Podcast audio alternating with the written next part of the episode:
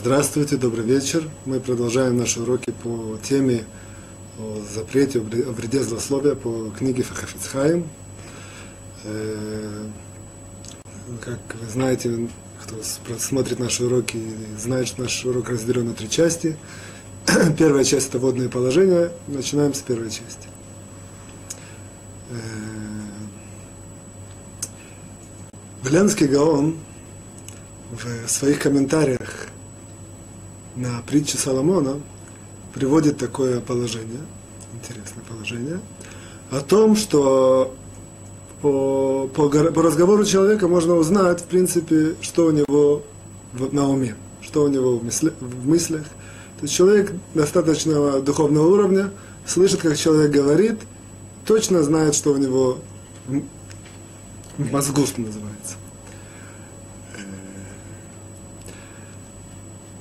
Продвинемся немножко дальше.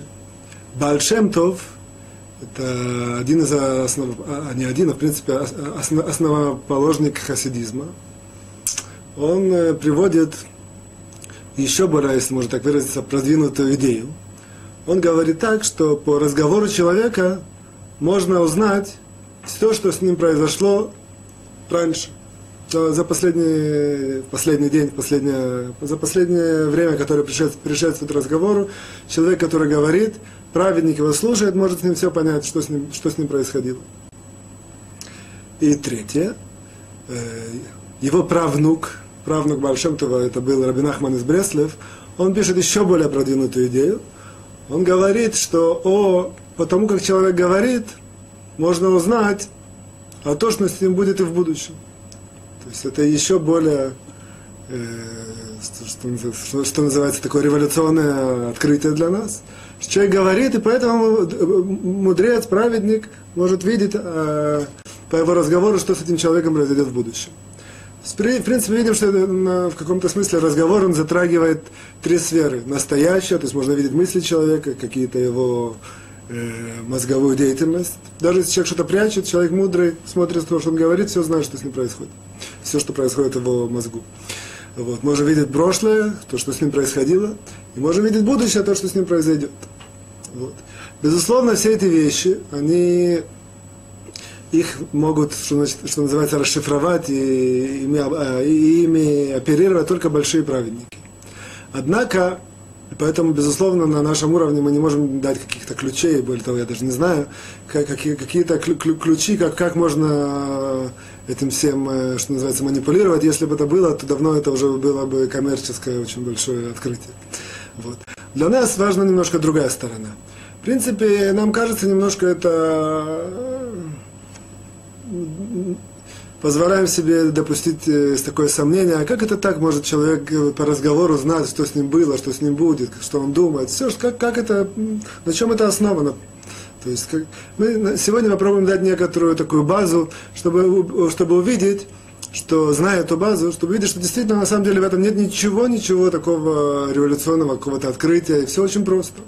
То есть мы, мы немножко поймем структуру души человека, в этом ракурсе, который нам нужен, и увидим, что, в принципе, в соответствии с этой, с этой структурой, это, в принципе, нет, не, не, не, это несложно э, знать все эти открытия, что с человеком было, даже что с человеком будет, и как он думает, и что он замышляет.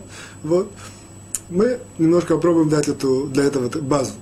Потом в, э, в конце этой первой части нашей мы свяжем это с нашим уроком, как это все относится к э, запрету злословия. Вот, для того, чтобы эту базу заложить, и, что называется, этот фундамент э, построить, и для того, чтобы это объяснить, я начну вам с такого, э, даже начнем задачки из учебника по математике для маленьких детей. Начнем немножко издалека, однако мы увидим, как все это связано, и все, и как построим такое здание, которое мы увидим, как, как, как э, действительно, на чем это основано, как по разговору человека можно все знать. Вот, начнем задачки из учебника по математике для детей, скажем, 4 лет, 5 лет. Задачка очень-очень простая, всем известная, такого типа задачки. На крыше сидело пять воробьев, пришел Гриша с рогаткой, сбил два воробья. Сколько воробьев осталось на крыше? Вопрос простой. То есть задачка простая. То есть для нас простая, для детей это э, вызов, кто уже понимает, умеет. Э, ну. Оказывается, на самом деле, что ответ на эту задачку, в ответе на эту задачку есть спор между учеными-математиками и между учеными Торы. Есть спор. Но для того, чтобы... Я вам сейчас этот спор покажу. А, как правило, нет никакого спора между Торой и между различными науками. Как правило, Тора объясняет все науки, и она показывает, наоборот, их, как, как, как все теории научные, они изящно вплетаются и входят, и идут в ногу с Торой. Однако в этой ситуации есть спор. В такой простой задачке. Для того, чтобы понять этот спор, я вам расскажу такую немножко притчу, и это просто притча, она немножко даст нам продвинуться в нашей цели, которую мы, э, что называется, за, за, за, запрограммировали, за, за, запланировали. Притча очень тоже простая. Притча следующая. Есть два мальчика в мире. Первого мальчика зовут Яша. Яша живет в Америке. Яша родился по методу искусственного оплодотворения. Идея такого рождения для Яши заключается в том, что э, ученые, американцы, э, которые занимаются генетическими исследованиями и биологическими исследованиями, они решили сделать такого человека, который бы был совершенным по своему интеллекту. И поэтому они для этого сделали все необходимые условия, в этом даваться не будем, и родили Яшу таким, через э, искусственным методом, наполовину искусственным методом. После того, как Яша родился, он жил, он никогда на улицу не выходил, он родился в комнате, и там, и там же стал расти. Все ему необходимые условия были, были э, приведены в это, в это место, где он жил, кислород, для того, чтобы не нужно было дышать свежим воздухом, идеальный кислород, сначала им было там, нужное питание, материнское молоко и так дальше. В общем, все условия у Яши были. Э, и поэтому, поскольку действительно в задумке Яши, Яши предназначается быть большим э, человеком, интеллектуалом, вот, он действительно с, с, с маленького возраста начал давать э, различные показатели. То есть, скажем, в полгода он уже ходил, в год он уже хорошо говорил, в полтора года он уже бегло читал, и в два года он уже начал немножко учиться. И два с половиной года он уже задавал вопросы, на которые не все э, старшеклассники знают ответы. Вот. Сегодня Яше три года. Итак, Яша растет в таких э, тепличных условиях. Яшу спросили этот вопрос, который мы с вами изучаем. Вопрос, на, на крыше сидел опять воробьев, пришел Гриша, сбил два, сколько осталось? Яша посмотрел немножко странно на того, кто его спросил, почему спрашивает такой примитивный вопрос. Тем не менее, Яша ответил, осталось на крыше три воробья. Правильный ответ. Теперь перейдем в другую часть нашего земного, полуш... земного шара. Есть другой мальчик, которого зовут Абраша. Абраша это обычный, обычный еврейский мальчик в э, Иерусалимском, в квартале, который родился и живет в кварталах Иерусалима. Ничего он не такого нового и, и революционного никогда в жизни не слышал. Обычно родился, обычно живет, обычно бегает, обычно играется, а математики, понятно, что до сих пор еще не слышал. Вот. Ему три года. Его тоже спросили. Вопрос. Три, пять воробьев, два Гриша сбил, сколько осталось? Яша по наивности, э, слегка, извиняюсь, Абраша по наивности ответил, ничего не осталось. Другие воробьи, они испугались и улетели. Ведь воробьи сидели на крыше, два сбило, остальные увидели, что такая ситуация, взяли и улетели. Мы видим, что есть спор. По математике в этой ситуации действительно 5 минус 2, 3. А по, если мы возьмем, э, возьмем во внимание еще окружающую нас действительность и в соответствии с этим проанализируем, проанализируем эту задачу, то мы увидим немножко другой ответ, ничего не осталось. Вот. Это нам, в принципе, само по себе, это не наша тема, показывает принципиальное отличие Тора, изучение Тора от всех других э, дисциплин, от всех других наук, теорий, то Тора в конечном счете после всего берет в э, расчет э, окружающую нас действительность. Она принимает решение, дает ответы, анализирует и, и дает какую-то инструкцию жизни по, по, в соответствии с окружающей нас, нас, нас действительностью, а не в соответствии с какими-то теориями или надуманными идеями или какими-то э, человеческими страстями, которые он не понимает, где они начались, где они закончились. Это как бы я в сторону оставляю. В любом случае, идея, которая нам важна, это идея следующая. Мы, давайте зададим вопрос. Кстати, я к вам только скажу к слову, что спор с Абрашей и Яшей, между Абрашей и Яшей, этими мальчиками, это, в принципе, спор, который не начался от них. Это есть, в принципе, спор между их, их дедушками тоже, которых тоже звали Абраша и Яша. И кто хочет об этом послушать, есть, есть лекция, еще до того, как мы начали этот курс, есть лекция, э, которую я говорил о счастье, там есть э, тоже спор, или даже соревнования между Абрашей и Яшей и другими людьми. Э, кто хочет, может нам послушать. В любом случае, зададим такой вопрос. Почему Яша не ответил как Абраша? Ведь действительно, вроде бы действительно, здравая действительность подсказывает, что, что так и есть, что в такой ситуации ни одного воробья не останется на крыше. Вот. Ответ очень простой. Потому что Яша родился, как мы сказали, и жил в такой действительности, по которой он, в принципе, не знает, что есть такая ситуация. Он не знает, как воробьи действуют, пока он, может, когда-то его научат, научат, когда он пойдет более какие-то продвинутые курсы, он поймет, какова природа животных, и он поймет, что, однако, на сегодня у него есть просто технический подход к решению этого вопроса. 5 минус 2 равно 3, ответ 3. То есть вся, вся причина, вся проблема, скажем, Яши в том, что он не знает окружающую его действительность. Если мы продвинемся, сделаем маленький шажок вперед, мы, оказывается, что в принципе то же самое происходит с нами в нашем мире. Опять же, это не наша тема, однако это нам дает немножко продвинуться в нашей теме.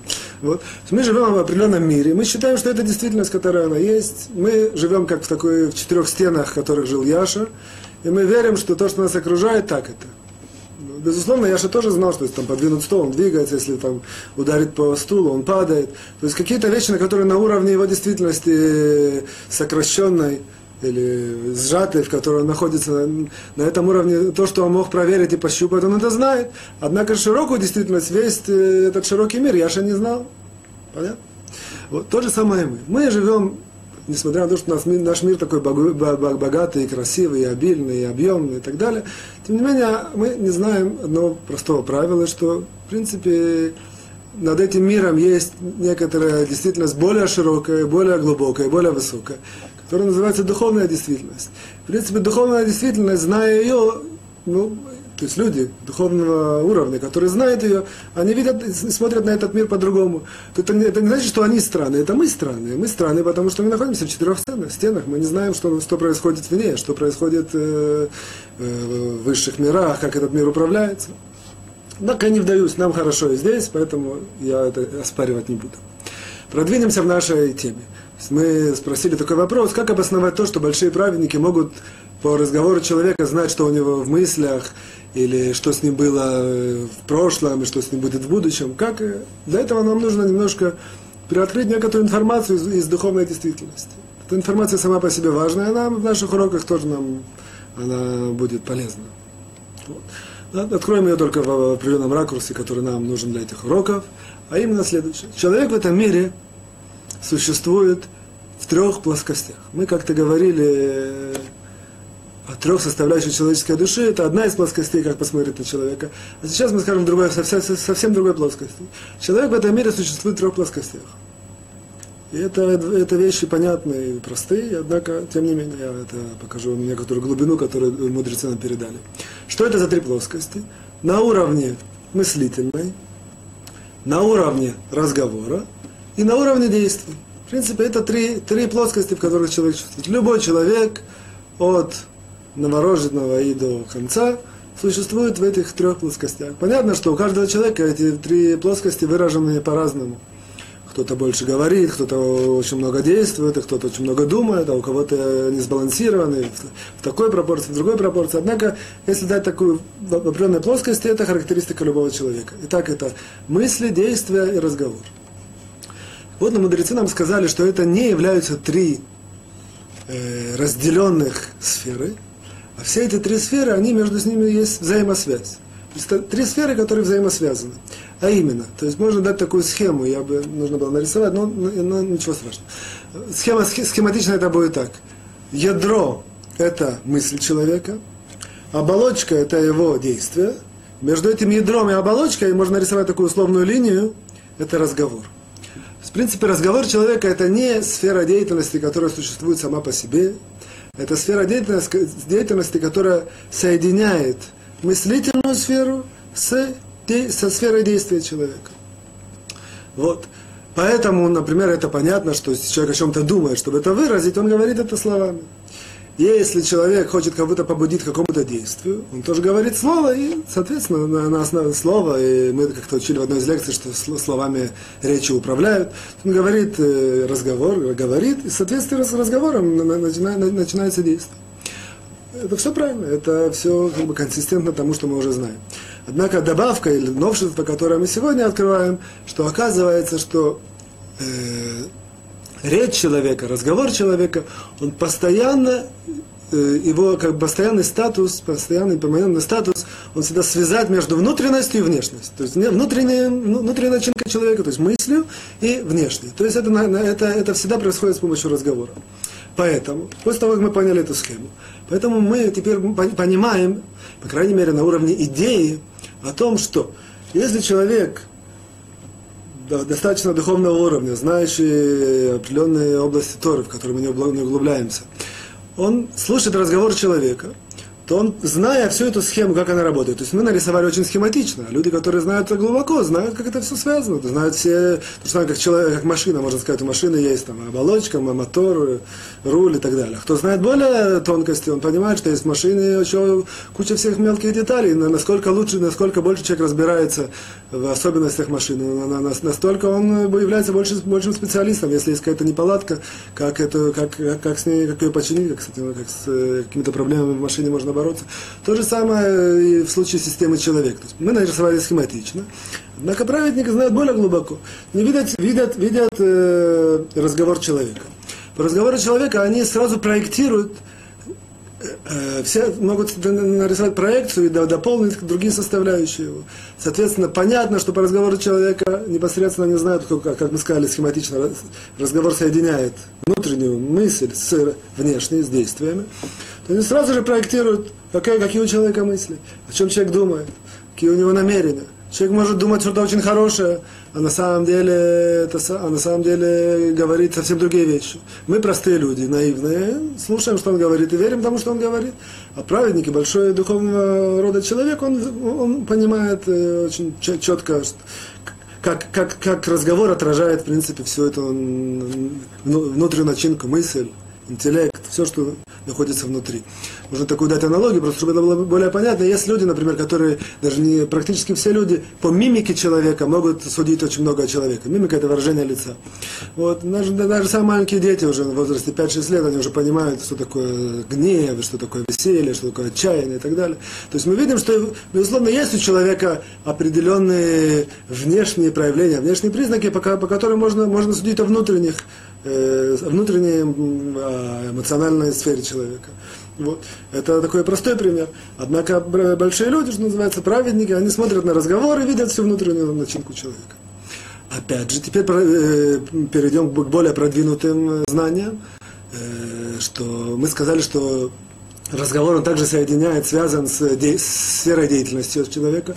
Абсолютно аналогично. Человек говорит, и он абсолютно не знает, что очень часто в его словах очень часто, всегда. Вопрос только, насколько глубоко э, дешифровщик может это видеть. То есть всегда в его словах есть, он все говорит, что с ним произошло. Всегда говорит, что с ним произошло. Однако он это говорит в такой форме, не, не, не, нам, нам, простым людям, это не, не, будет, не будет понятно, очень тяжело шифровать. То есть есть какие-то простые критерии психологические, я при слове скажу, скажу, что психология, она, такое выражение, как обезьяна перед человеком. Что психология Стора – это такое выражение, как обезьяна перед человеком. Есть многие такие сравнения, которые можно написать, как можно определить, как обезьяна перед человеком.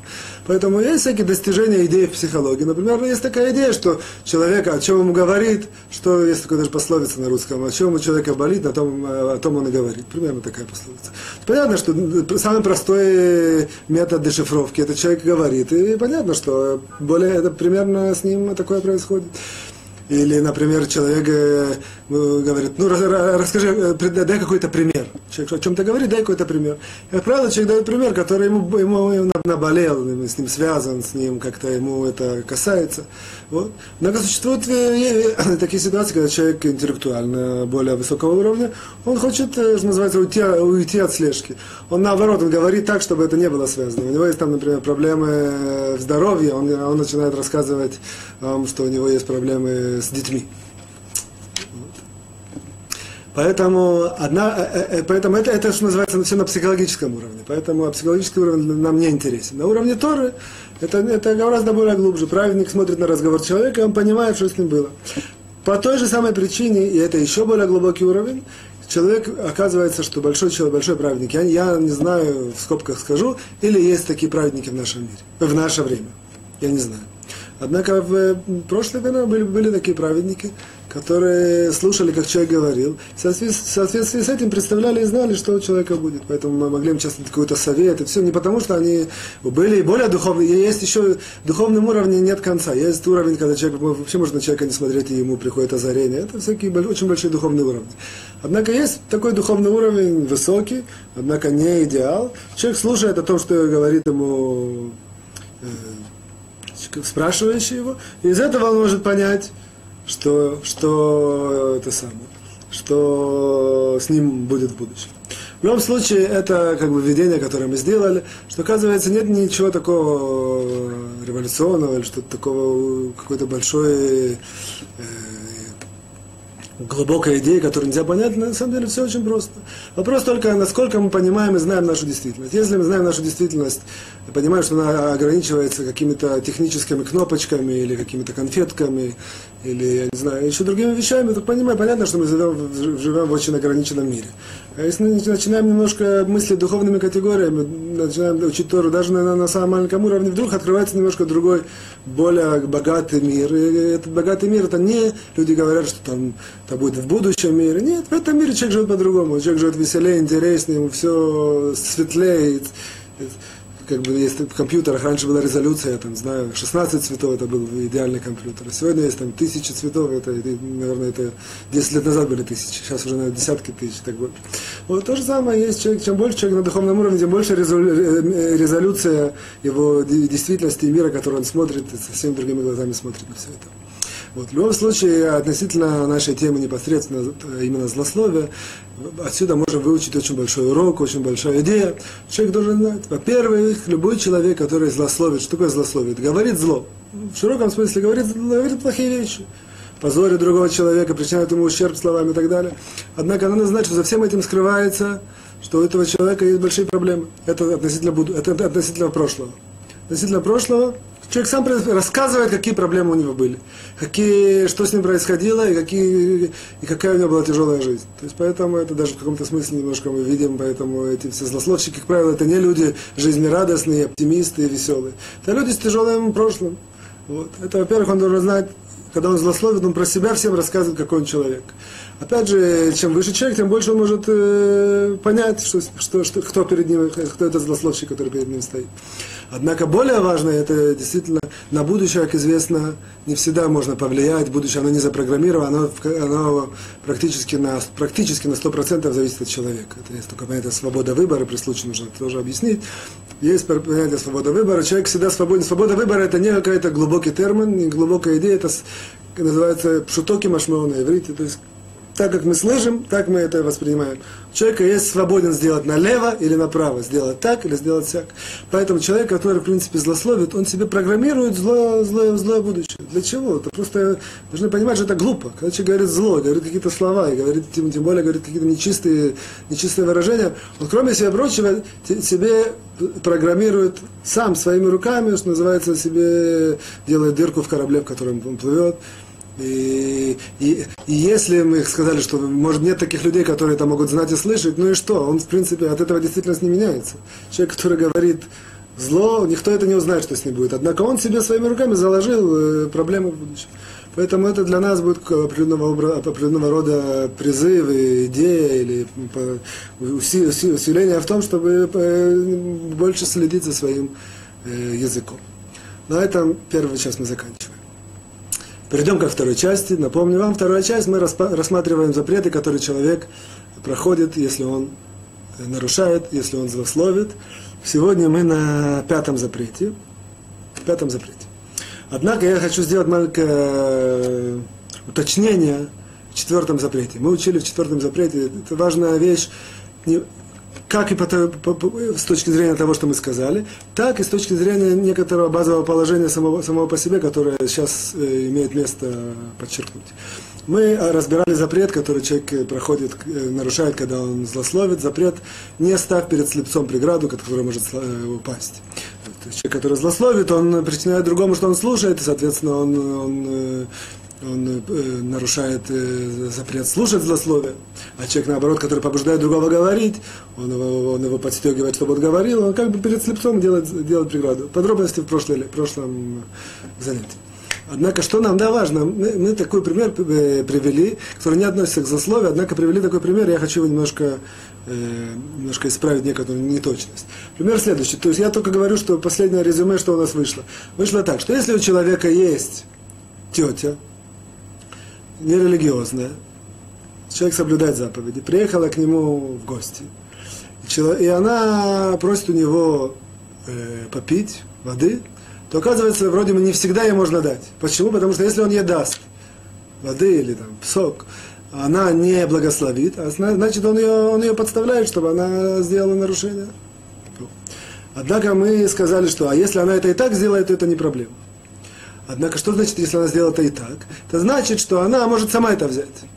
В этом случае это только запрет мудрецов не, не участвовать, не, не, не, преступник, не участвовать вместе с преступником в преступлении, гру, грубо говоря. Я говорю немножко тезисно, потому что все основное в, в том уроке.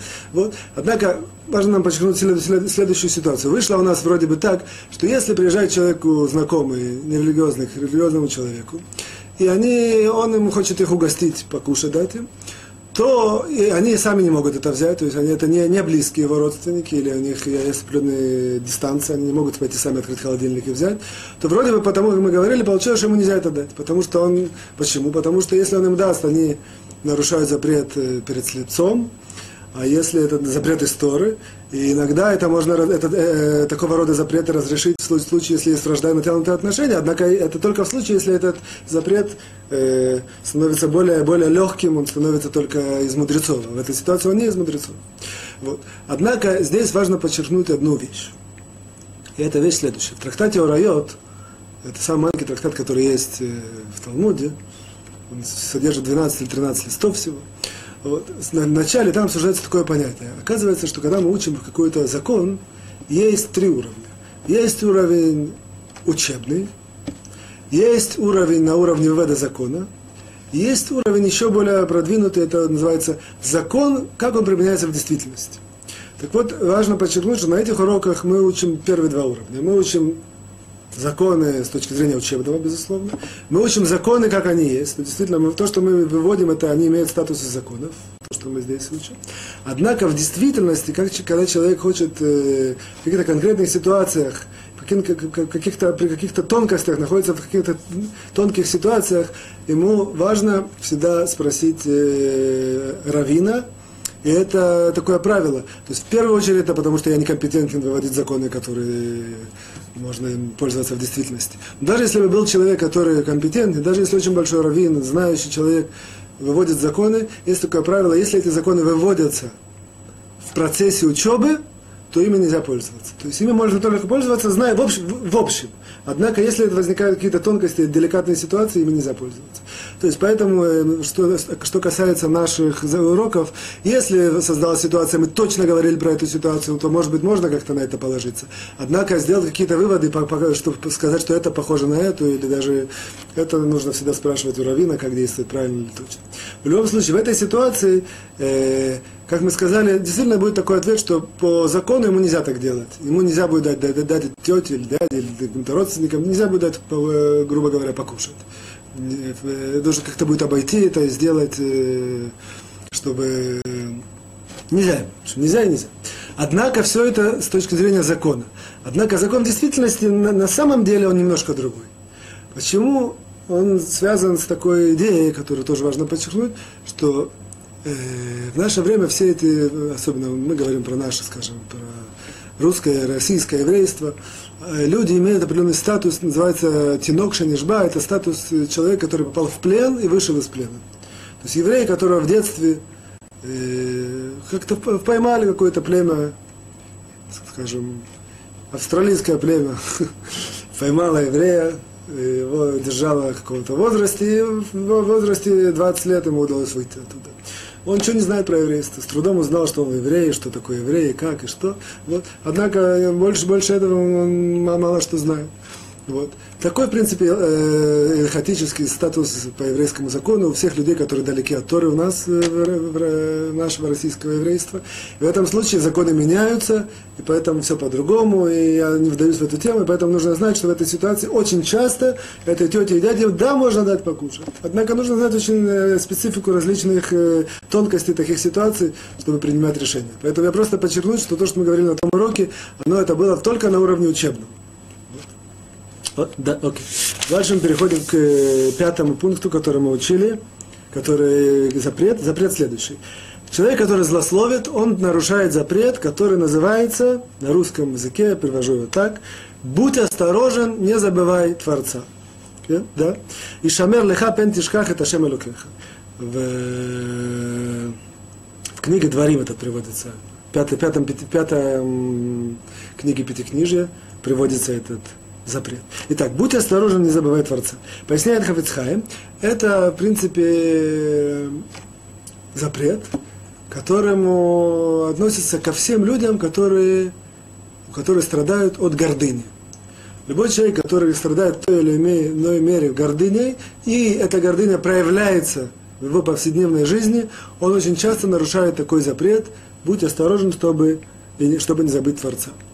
Вот. Поэтому говорит Хефецхайм, что когда человек злословит, то, как правило, основная причина, центральная, по крайней мере, основной стержень, вокруг э, чего крутится злословие, это то, что человек, он э, себя считает выше другого человека, что он считает, что другой человек, он его как-то более, более низком уровне, или, или, или как-то, как он поступил, что это можно высмеять, это можно обсудить, это можно показать всем и так далее. Вот. В этом случае, когда человек себя возносит, это, в принципе, по, по в общем, называется гордыня. Вот. И когда человек э, проявляется гордыня, он нарушает заповедь, нарушает такое э, нарушение. Будь осторожен, чтобы не забыть Творца.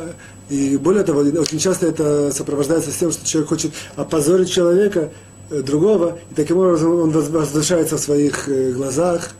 Это называется клон хаверо, то есть это, это еще один уровень, который, в принципе, мы не будем обсуждать. В этом уровне мудрецы говорят, что у него нет доли в будущем мире, он из тех вещей, которые Рамбам пишет в законах о чува, что это из вещей, которые человеку не дают сделать чува и так далее, если он делает такие вещи. То есть он принижает другого человека, что за счет него возвышается сам. Вот. В любом случае, я, я, я делаю такое маленькое резюме.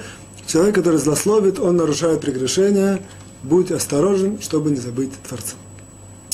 Э, в принципе, можно было на этом остановиться, однако я сделал еще немножко две, две, два интересных таких э, углубления в эту тему. А именно, э, а именно следующее. Первое, это было бы правомерно спросить такой вопрос. Я уверен, что многим, многим людям пришел на ум такой вопрос. Будь осторожен, чтобы не забыть Творца. В принципе, это говорит про человека, который, по большому счету, вроде бы так должно быть, должно говорить про человека, который делает э, нарушение, нарушение истории. В этот момент, когда делает нарушение истории, он забывает Творца. Почему так обособлено именно, когда человек страдает гордыней или высокомерием? Почему именно в, этих, в этом случае э, мудрецы нам открыли, э, человек нарушает этот запрет? А если человек, например, кушает некошерно, он тоже забывает Творца. Однако, вроде бы, однако этот запрет он не нарушает. Он нарушает запрет другой, не кушает кошерно, кушает кошерно, не кушает не кошерно. Однако не, он не нарушает запрет о забывании Творца. Вот. Это первое.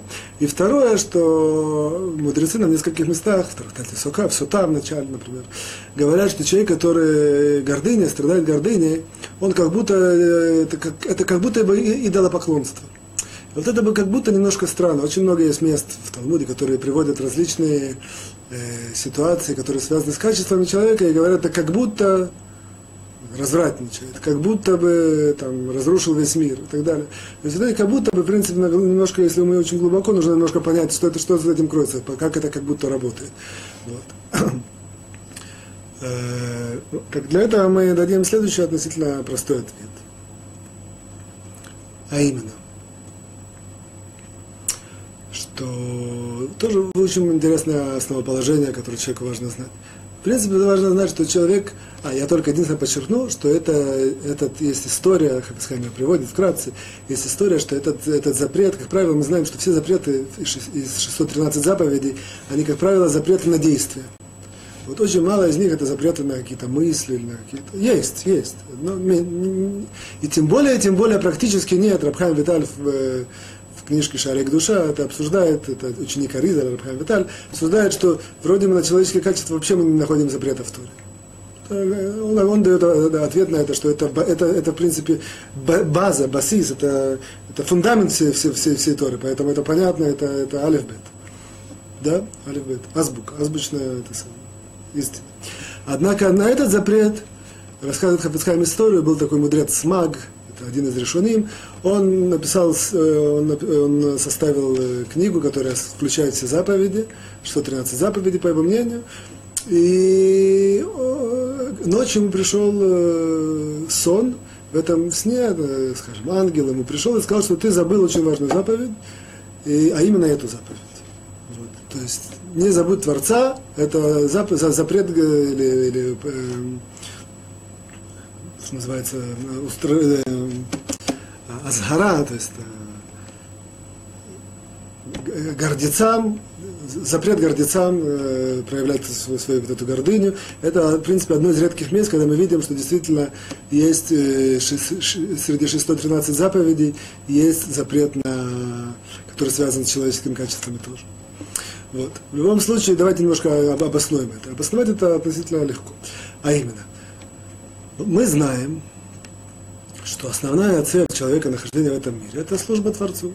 То, то есть одна из проекций которые человек, э, одна из проекций это духовное совершенство, еще проекция заслужить будущий мир.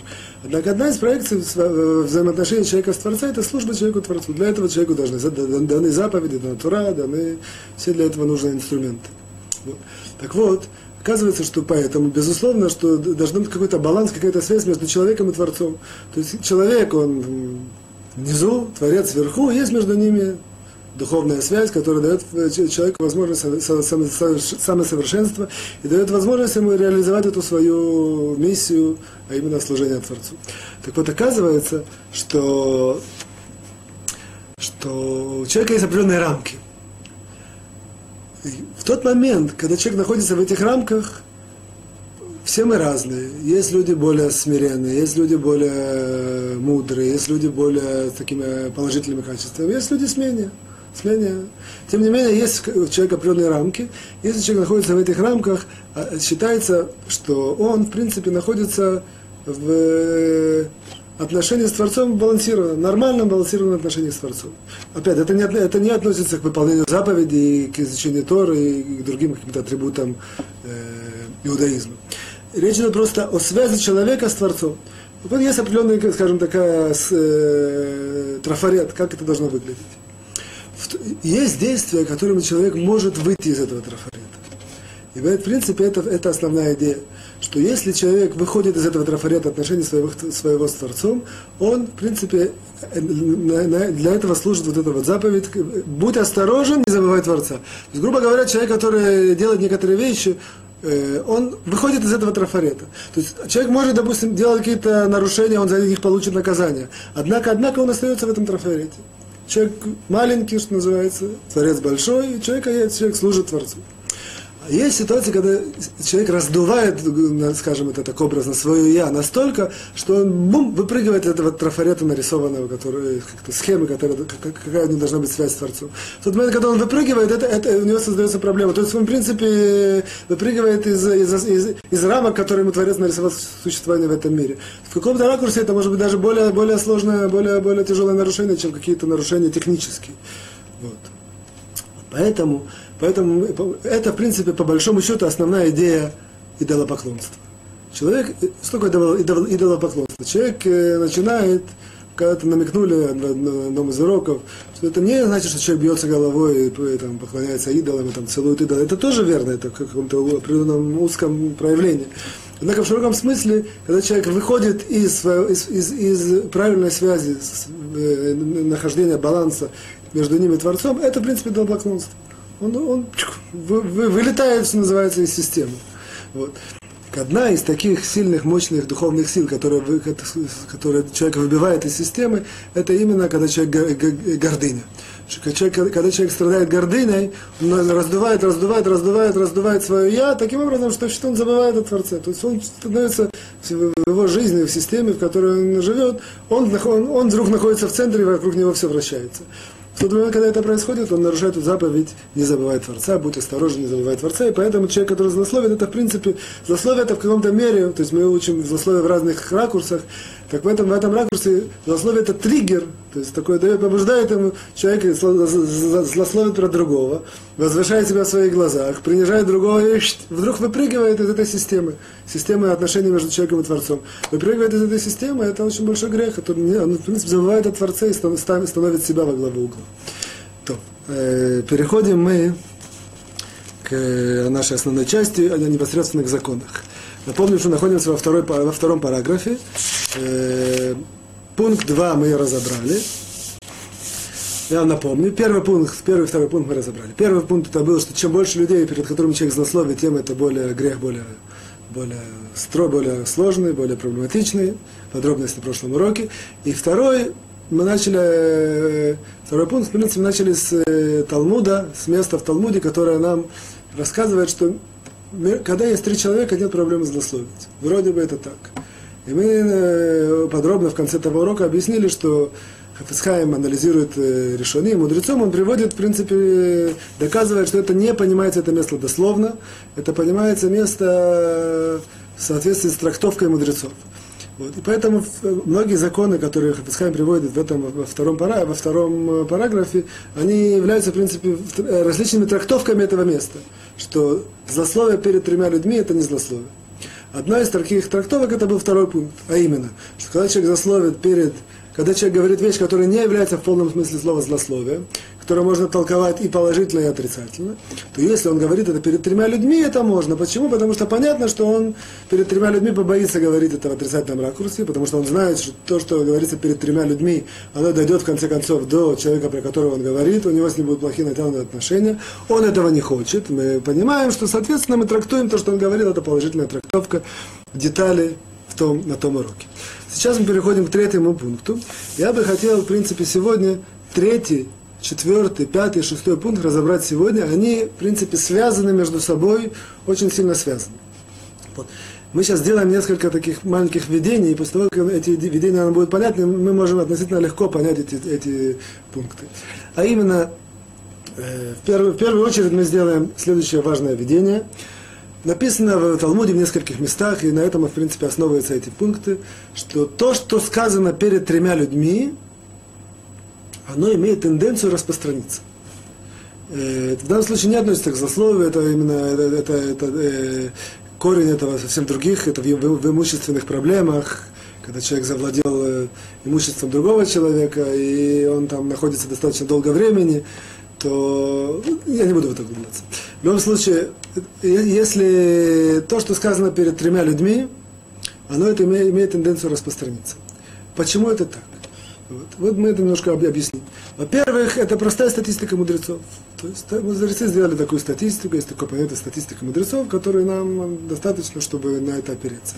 Однако более глубоко это можно объяснить следующим образом что такое тоже идея или основоположение, которое мы сейчас э, откроем, скажем, что все числа, все числа, которые есть от 1 до, до 9, в принципе, простые числа, дальше с, 9, с 10 и дальше это называется уже составные числа. 11, в принципе, 10 и 1. А 10 это как бы вершина простых чисел. Это тоже, в принципе, один в десятичном размере.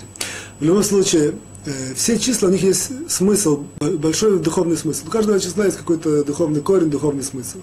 Вот. Мы все не расскажем, однако начнем с э, один, его духовный смысл это единство. два по смыслу, это разделение.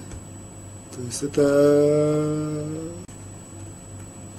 Поэтому, например, муж и жена это двое, это их основная, как сказать, естественное их отношение это разделение. Все думают, что когда люди женятся, происходит что-то идеально, наоборот, когда люди женятся, происходит разделение, нужно построить идеально.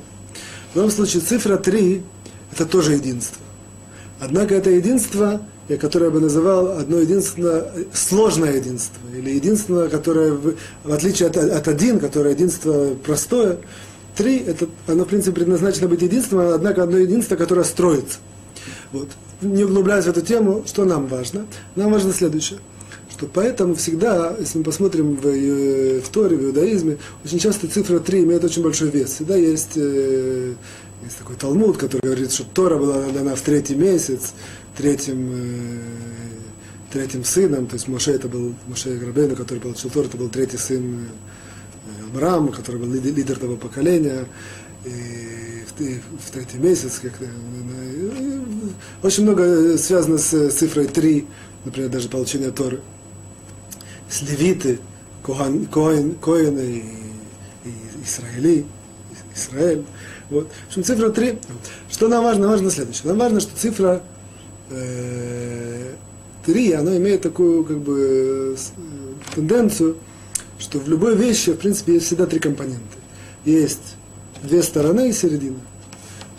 Поэтому, поэтому, если мы смотрим всегда, посмотрим, сразу сделаем такой прыжок, я сначала думал немножко это развить, эту тему, если вижу по времени лучше не углубляться, только, скажем, конспективно в конце, как, как бы, результат следующий, что когда мы видим три человека, то эти три человека, в принципе, нам в духовном плане являются совершенством. Всегда один из них в относительном плане является как бы правой стороной их какого-то духовного представления, которое они представляют.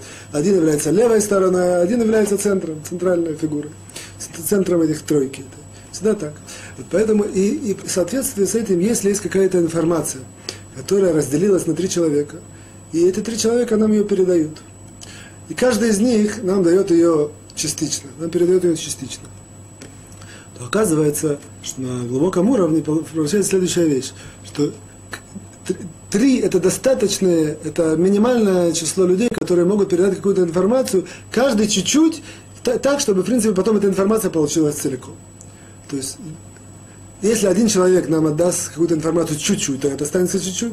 Если два человека нам, нам дадут чуть-чуть, нет никакой гарантии, что в конце это соберется в целое. А когда это три, когда эта информация, три человека нам передают информацию, это всегда с большой гарантией собирается этот пазл, есть такое выражение, э, и, и эта информация э, получается целиком. В соответствии с этим. Если есть какая-то информация, которую знают три человека, перейдем немножко к нашей теме. Например, э, три человека слышали какой-то лошонара, какое-то злословие. Три человека слышали.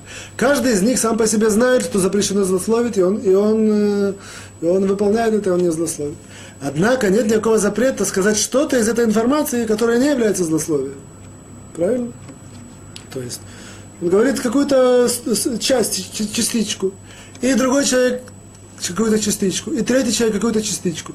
Так оказывается, что, как правило, очень часто, что эти, когда эти частички этих людей начинают распространяться, то в конце концов они делают общее, общее э, соединяются, и, и, и вся эта информация получается целиком, а, а, а целиком она была, в принципе, как, как, э, как лошонара, как злословие. То есть, опять же, один человек, мы немножко сейчас начинаем переходить к нашей теме, один человек сказал злословие, Три человека слышали. Он, безусловно, сделал грех, он сделал запрет. Однако три человека тоже слышали. Теперь каждый из них, он верен законам Торы и злословия не говорит. Однако что-то из этого он говорит, то, что не является злословием. И так, после того, как это каждого, то, что он, каждый из них что-то скажет, это переходит из уста в уста, происходит такая тенденция интересная, что в конце концов собирается этот пазл. Я надеюсь, что пазл это понятно, что это такое... Говорят так пазл? Пазл. Собирается пазл, и все, и вдруг, и вдруг видится, что, что в принципе перед нами есть злословие. То есть каждый из них про слово не сказал, сказал, сказал что-то. Тем не менее, в конце концов, появилось, появилось злословие. Э, привести, я такой, например, маленький пример приведу. Например, приехал человек в Ешиву. Из России приехал в Ешиву. И этот человек, э, новый репатриант, приехал, начал учиться, все. Однако он является гер.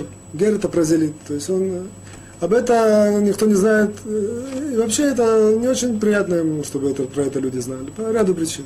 Может, при случае мы разовьем это. Вот. Один человек рассказал трем, что он прозелит. Вот. Сделал злословие, нарушил грех. Эти три человека не хотят говорить злословие. Каждый из них, а однако каждый из них говорит что-то. Например, его зовут Абраша. Абраша прозелит. Вот, на, на, вот. Э, каждый из них, один, один, один из них говорит там, своим друзьям, а вы знаете, я узнал, что интересное про Абрашу. Да, интересно, ничего страшного. А другой говорит, а вы знаете, каким-то, а у нас, оказывается, в Ешиве есть прозелит. Не говорит, кто это. Став, кто-то. Вот.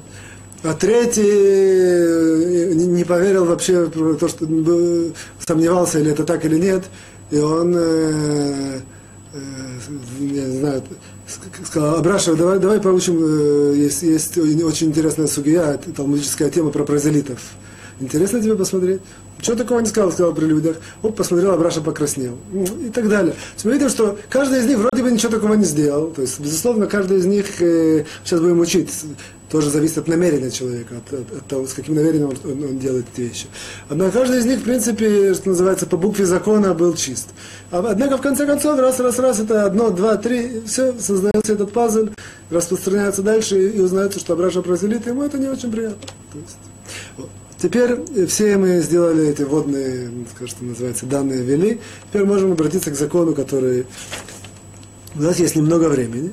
Есть четыре закона, однако у нас есть вся информация, чтобы эти законы понять. Эти, в принципе, законы очень тяжелые, как бы, однако мы сейчас, я надеюсь, что сможем их очень просто понять. Итак, Хафицкаем говорит, что есть такое мнение. Нужно запомнить, что все, что мы говорим сейчас, это только по некоторому, некоторому мнению, тем не менее, Хафицкаем его приводит. То есть есть мнение, что так делать нельзя. Однако мы учим мнение, есть такое мнение, что если три человека услышали от одного злословия, да, Миша, Гриша и Абраша услышали от Яши злословия. Вот. Так вот, Миша, Гриша и Абраша, которые услышали, они может, могут это дальше говорить. И это уже не является злословием. Это основано, в принципе, на идее, которую мы уже сказали. Плюс к тому факту, что вещь, которая является достоянием всех, все знают про это, и в этом нет злословия. Как же все знают, а не то, которые мы услышали. Оказывается, что в конце концов тенденция, динамика этой вещи будет такая, что все об этом узнают. Сколько мы сказали, вещь, которую слышат три, узнается в конце концов. Все, все ее узнают. Поэтому в этот момент эта информация перестает быть злословием, и ее можно говорить. Это для нас, в принципе, большое открытие, что человек услышал злословие, человек, который ему сказал, он был злословщик, он сделал нарушение, однако он, если он, он это слышал среди, вместе, вместе с тремя, с двумя, то есть всего Сахаколь, вместе три человека, то он это может дальше говорить, потому что это не злословие. Однако, говорит Хафицхайм, здесь есть условия. Первое условие, что когда он это говорит, он, он, не, должен, он не должен э, э, намереваться это говорить в качестве злословия. То есть он не должен это говорить в качестве позора, или в качестве упрека, или в качестве ущерба. Он это только может говорить, если к слову ему пришлось такое сказать. Однако само по себе это уже большое новшество для нас, что раньше злословие даже нельзя при слове сказать, или просто так. А в этой ситуации, если он это сказал э, просто так, или не, а, что называется, не, не, не постоянно про это говорит, а одноразово, как-то на, без большого намерения, без, вообще без намерения причинить ущерб человеку, про которого он слышал, в этой ситуации это ему можно. И в этой ситуации это не злословие. Это, в принципе, третий пункт. И э, Хабицкан приводит здесь носках, что есть, которые еще больше устражают, что можно ему только говорить, что если это совсем-совсем пришлось к слову, а не для того, чтобы даже, чтобы он там, как ему хочется просто более красиво или как-то более интересно, чтобы стал разговор, в этом ситуации тоже ему нельзя. То есть по одному мнению, может, даже можно, по другому мнению, только если к слову это вырвалось и все, тогда это можно сказать э, э, при условии, что он это слышал от, в, в, вместе с тремя, то есть все, все, среди, среди трех людей. Это третий пункт. Э, это, это третий пункт. Четвертый пункт. Э, такое правило есть. Гриша, Миша и Абраша слышали от Илюши. Они могут говорить, опять же, если это так к слову им пришлось. Однако любой человек, который слышал от них, дальше он не может говорить. Почему? Мы спросим, мы же знаем, что вещь, которая распространяется, ее можно говорить? Нет. Ее можно говорить только когда ты знаешь и уверен, что эта вещь говорилась среди троих. А когда ты Миша, Гриша, Абраша слышали от Яши, а Илюша услышал от Абраши. Илюша не знает, что эта вещь говорилась в присутствии троих. Он просто знает, что эта вещь, э, Абраша ему это рассказал. Абраша его уверяет, я это слышал среди троих. В этом случае Илюше запрещено верить, что это было среди троих. И он, э, для него это он закрывается, нет, нет никакого разрешения ему это говорить. Я это подчеркну еще раз. Опять же, трое, которые слышали от одного, могут при случае это сказать. Опять же, я подчеркну это только по одному мнению, которых Бицхайм приводит. Однако любой человек, который слышал от них, и он не знает точно, точно, я подчеркиваю точно, что это было в присутствии троих, ему это запрещено говорить. Вот. Понятно? Потому что, несмотря на то, что сама по себе эта вещь распространится, однако он-то не знает, что это может распространиться, поэтому для него это одна, пока, пока является злословием. Вот. Э, пятый пункт. Опять же, все сейчас будет основано на, на, на этой идее, которую мы сказали. Пятый пункт нам говорит следующее, что если есть из трех людей, которые слышали, один человек, который очень праведный, либо он друг от того, про которого говорилось, либо его родственник – то весь этот э, разрешение аннулируется. Почему? На что основано это разрешение? На том, что то, что слышали три человека, в конце концов как-то распространится. Почему? Потому что каждый из них что-то скажет. Что-то скажет даже то, что не является злословием, потом соберется общий пазл, и будет эта известная информация. А то, что все знают, это нет в этом проблемы злословия.